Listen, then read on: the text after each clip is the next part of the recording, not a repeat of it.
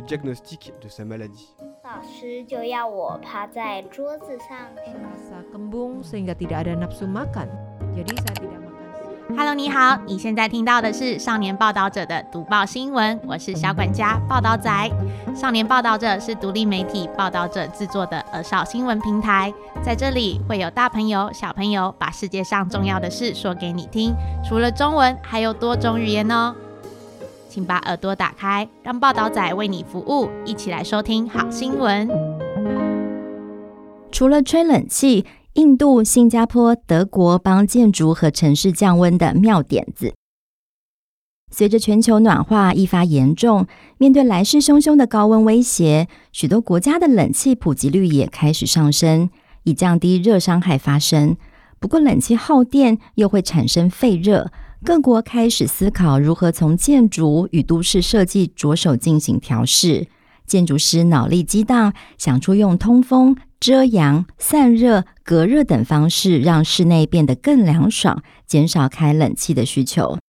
台湾不但处于湿热的环境，人口又高度集中，因此建筑与都市设计的相关降温措施更加重要，将是帮助台湾面对持续暖化的气候重要关键。让我们透过其他国家的案例来反思，有哪些值得台湾借鉴的妙招和政策。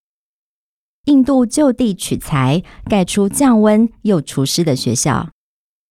人类长久以来就为了适应高温气候，发展出不同的降温措施。近年为了达到建筑降温的目标，有建筑师则回头研究古老建筑，向传统取经，在传统文化的降温方式上找到节能的调适方式。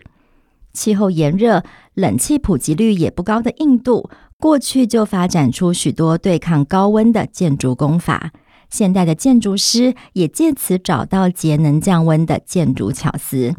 纽约建筑师戴安娜·克罗格最近在有着“黄金之城”美称的印度斋沙莫尔新建的新学校，便是一个成功的案例。斋沙莫尔夏天可以高达摄氏四十九度，当地建筑一向以降温设计著称。近年在气候变迁的影响下，斋沙莫尔旱季更逐年的变长，迫切需要一座能够适应当地气候的建筑。克罗格就以降温为核心，打造这所位在印度最大的塔尔沙漠中央的学校。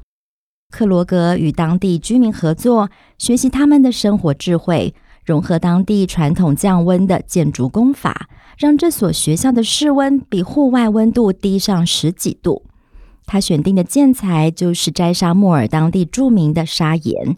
这样的岩石具有冬暖夏凉的特性。当地人自古以来就用砂岩兴建重要建筑。克罗格在建筑中融合了当地传统的集水技术，收集雨水以及校园内的回收水，以克服旱季变长的问题。除了高温，夏天最令人害怕的其实是湿气，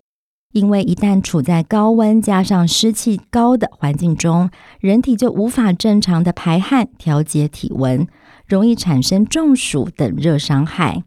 为此，克罗格在建筑物的墙上涂了具备调节气候功能的石灰灰岩，在湿度高的时候能够吸收湿气，干燥的时候则释放水分，有助于室内空气湿度的调节。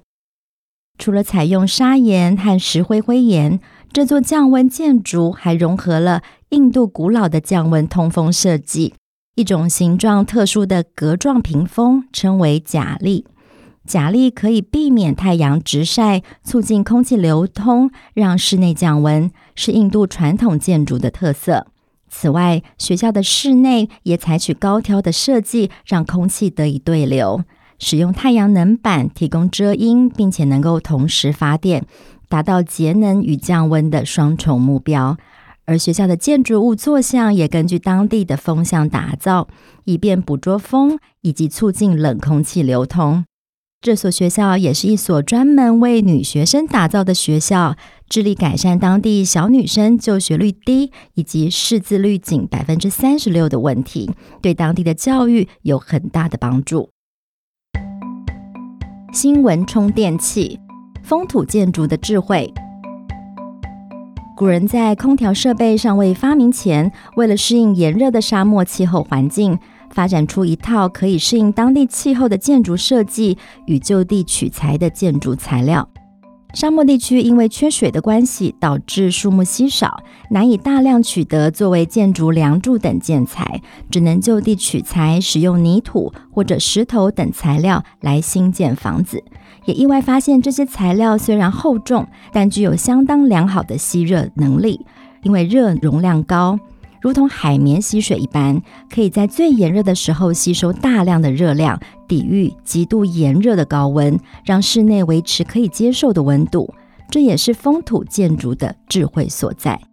台湾位于亚热带湿热气候区域，整体环境湿度偏高，绝大多数的建筑物所处的海拔低，室内外的温差远低于温带、寒带或热带地区。因此，台湾跟其他国家的建筑节能法令规范也有很大的不同。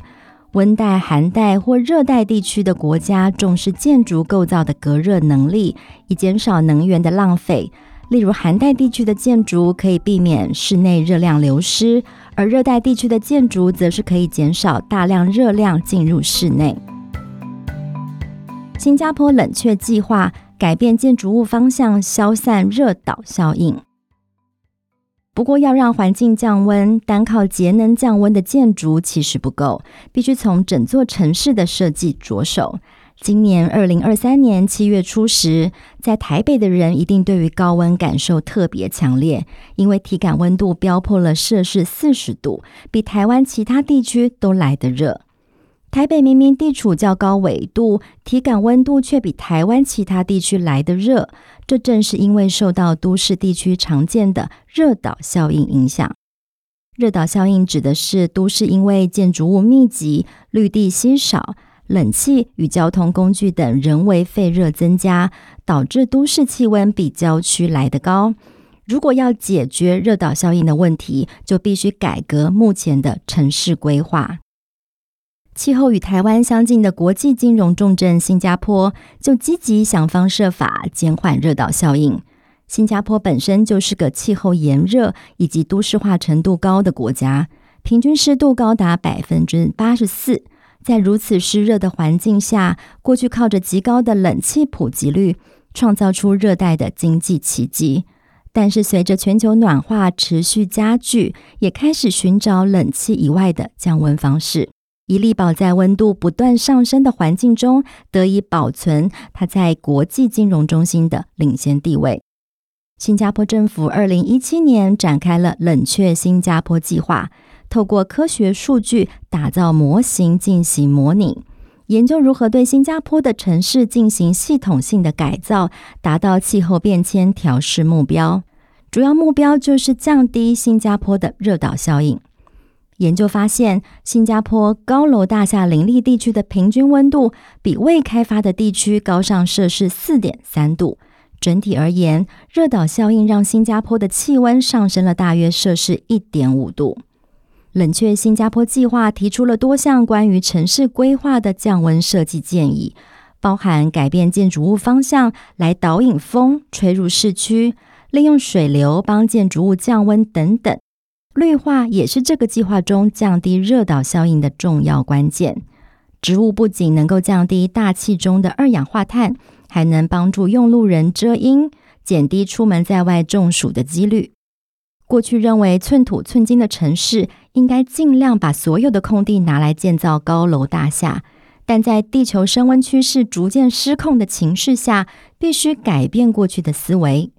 新加坡政府为了解决绿地不足的问题，目标在二零三零年前要种下一百万棵树。目前已经在地价昂贵的城市内打造都会绿色走廊，也就是透过种植树木增加绿地覆盖的面积，同时还可以减少吸热的水泥建筑，达到通风降温的效果。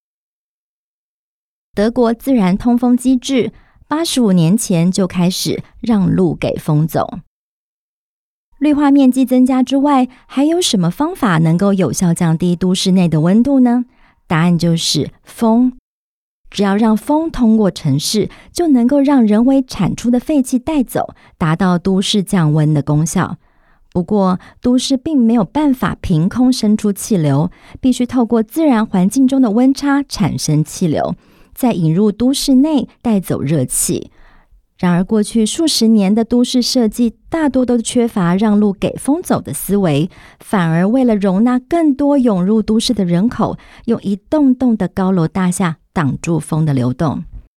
随着热岛效应的发威，通风廊道的概念近年来在东京与北京等大都市的城市规划中开始崭露头角。不过，早在一九三八年的时候，德国的斯图加特便发现风对城市带来的益处，因此聘请了气候科学专家参与都市规划，可以说是超前部署。当时，斯图加特利用政策管制建筑物的新建，重建城市的自然通风机制。借此改善了棘手的空气污染与热岛效应等问题。更重要的是，降低了建筑物所使用的能源，同时达到降温与节能的效果。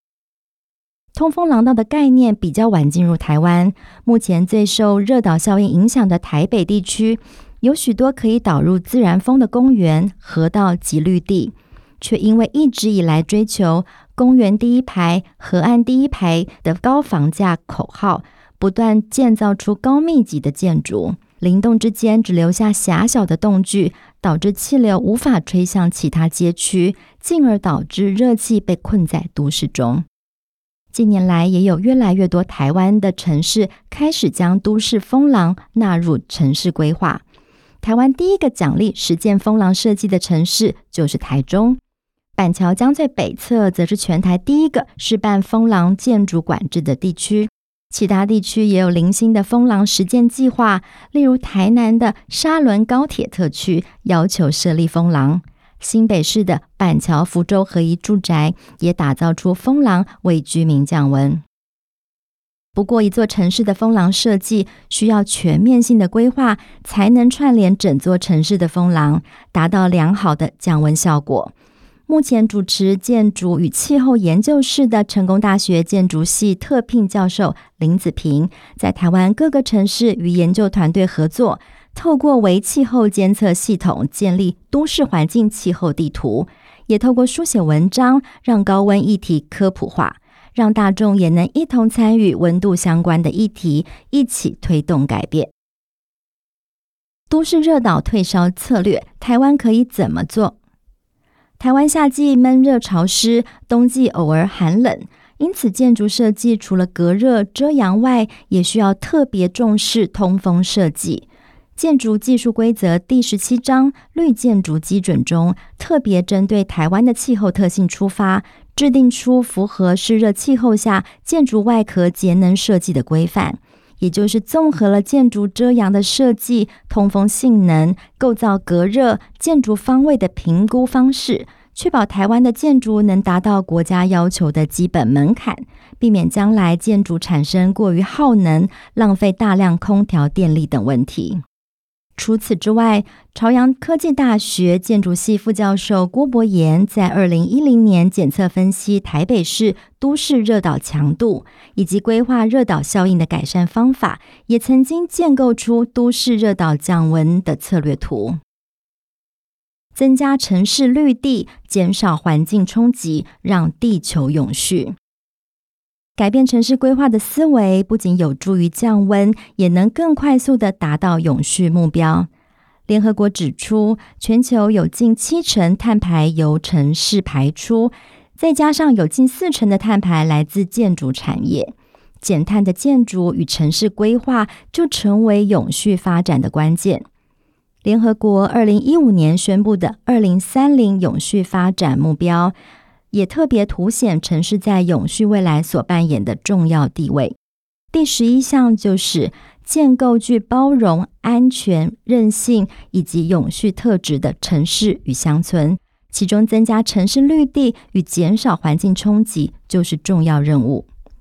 不论是种树还是打造通风廊道。这些改造都市的规划都要花上数十年的时间才能看到成效。过去的思维导致热岛效应形成，而现在首要就是要改变过去的想法，才能加速都市改革的脚步，为即将到来的高温未来做好万全准备。这篇文章的作者是王灵珠，设计黄瑜珍、黄世泽，合稿杨慧君、沈月郭伯言，责任编辑陈韵如。中文读报由邱少文录制。